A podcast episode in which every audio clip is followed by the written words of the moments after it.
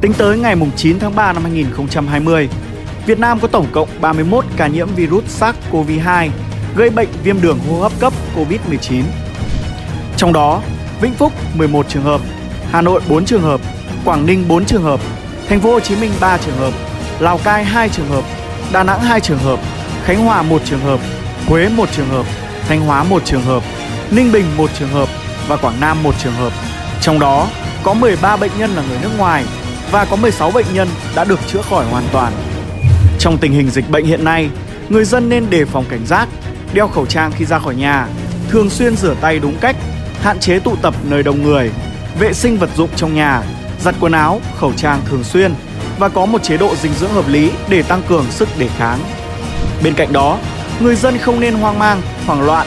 cần đọc thông tin từ những nguồn uy tín, chính thống, không lan truyền các thông tin bịa đặt, không ồ ạt đi mua đồ dự trữ, không rời khỏi nơi mình cư trú nếu không thực sự cần thiết. Mỗi người dân, ngoài việc tự bảo vệ mình, cần khai báo kịp thời tình trạng sức khỏe, lộ trình đã đi, cùng hành động trách nhiệm để bảo vệ cộng đồng.